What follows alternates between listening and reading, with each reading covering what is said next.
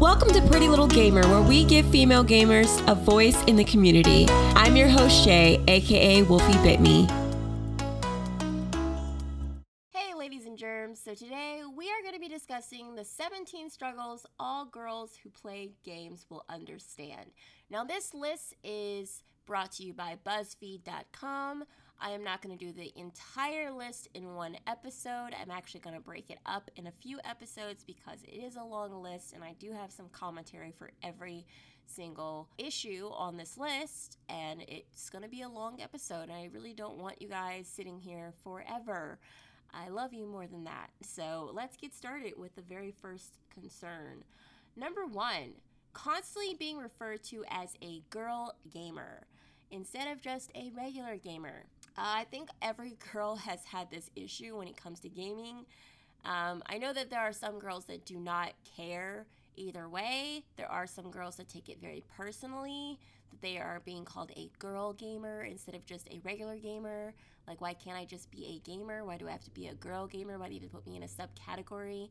But for me, it doesn't matter because some people just are hard to change. You can't change people's minds. You just kind of have to go with the flow and show them that you've got mad skills by kicking their butt in whatever game that you're playing. Number two, going to buy a game in real life only to be asked, is this for your boyfriend at the cash register? Now, I have not only had this happen to me, but when I worked at GameStop, I had a real issue with people walking in and not realizing that I was working there. And people would literally walk out of the store because they didn't think anyone was working that day. Even though I was standing behind the cash register, they would just kind of like look around, be confused, and then walk back out. And this was like a few older guys, but mainly young guys, young young kids that played games and for some reason had the mindset that only boys play. So it wasn't something that I took personally. I just kind of was like, wow, these children are ignorant. They need to be trained by their parents to not assume the worst in everything. Um, number three, the assumption that being female, you belong to the casual gamer market and you and all you play is Candy Crush and Cooking Mama.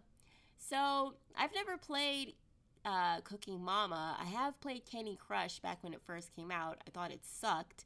I hate that game. I will never play it again. I don't really like phone app games at all. I find them very annoying because they almost always want you to pay for something to move along in the game it's just it's always just about money. So I don't see the point of these. They're not real games to me, in my opinion. They're just kind of like boredom games or like time passers, time wasters, if you ask me.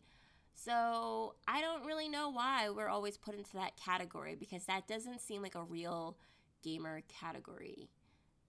Number four, the assumption that you are somehow less of a gamer if you play Candy Crush and Cooking Mama. So it's like that just turned full circle and was like, hey, but you can play these games and it doesn't make you less of a gamer. I don't think it makes you less of a gamer at all. I do think, however, that those games are a waste of your time. I again, I've never played Cooking Mama, so I have no idea what I'm talking about when it comes to that game. But Candy Crush, I do feel like it's a huge waste of your time and sometimes money. But to each their own. I'm not judging you in any way. Like I have no room to judge people. I do a lot of things that people think is a waste of my time.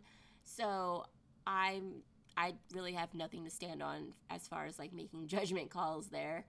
Um, number five, the injustice of being held to a very different standard than your male peers.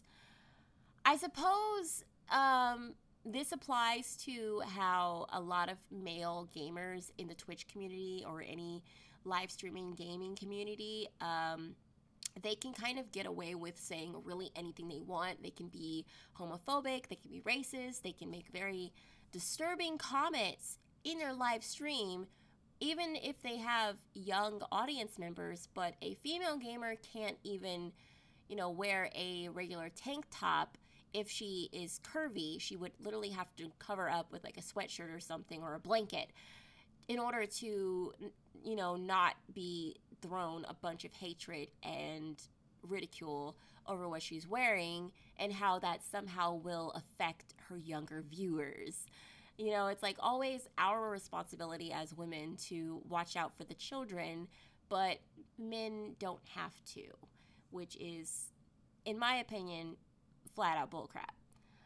Number six, going home for Christmas and being given perfume and pajamas by family members when all you really wanted was Far Cry 4. Now, I cannot relate to this in any way, shape, or form because my family realized early on that I was a huge lover of video games. My brother is nine years older than me, and he is the one that got me into video games by, you know, playing Nintendo 64 with me when I was a kid.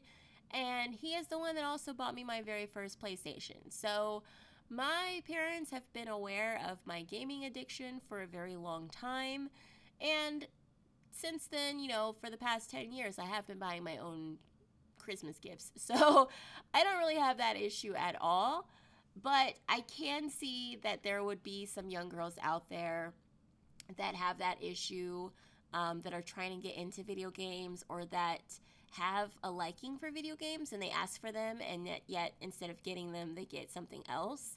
But i don't i don't i just don't know. Like i don't know how common this is to really make a big deal out of it because i don't hear enough about it to be perfectly honest and number seven this is going to be the last one we do for today because this podcast is already turning into a long episode so number seven is wanting to live stream a let's play for fun but knowing that 90% of the comments will be along the lines of her, boobs. So this goes back to me uh, referring to the fact that women uh, in the gaming community with live streaming have a hard time getting on stream wearing anything that shows our curves. It's like we can't help that we were born with curves. We really cannot. And it's not fair that we have to literally cover our whole entire bodies to get people to pay attention to why we are even live streaming in the first place, which is to play a video game.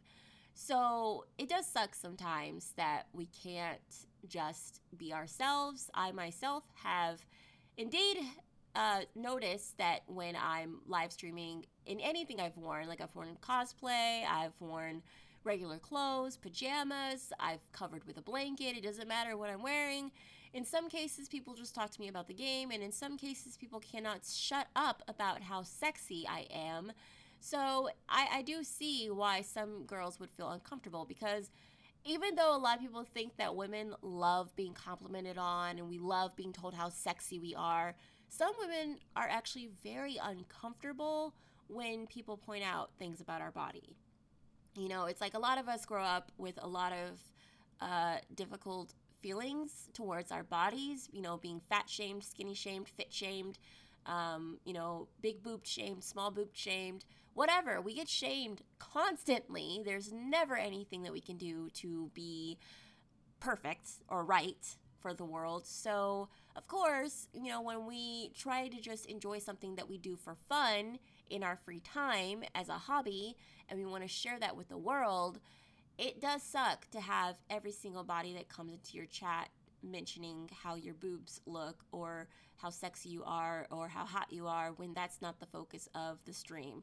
Yes, there are some female streamers out there that really want that. They crave that. They're like cam girls and they want that.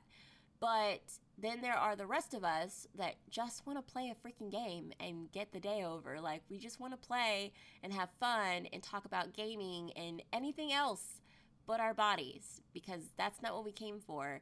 And we're tired of hearing about our bodies all of the time. No matter how much you think women love to be complimented, I promise you that 90% of us do not need that. Like, we're fine. We love ourselves just fine. We don't need to be told by strangers on the internet how attractive we are all of the time. We're good. So that's going to be it for today. I will continue this list in my next episode, and I'll see you guys next time. Thank you for joining us on Pretty Little Gamer. Visit www.ohheyrochet.com for more information on how we can stay connected.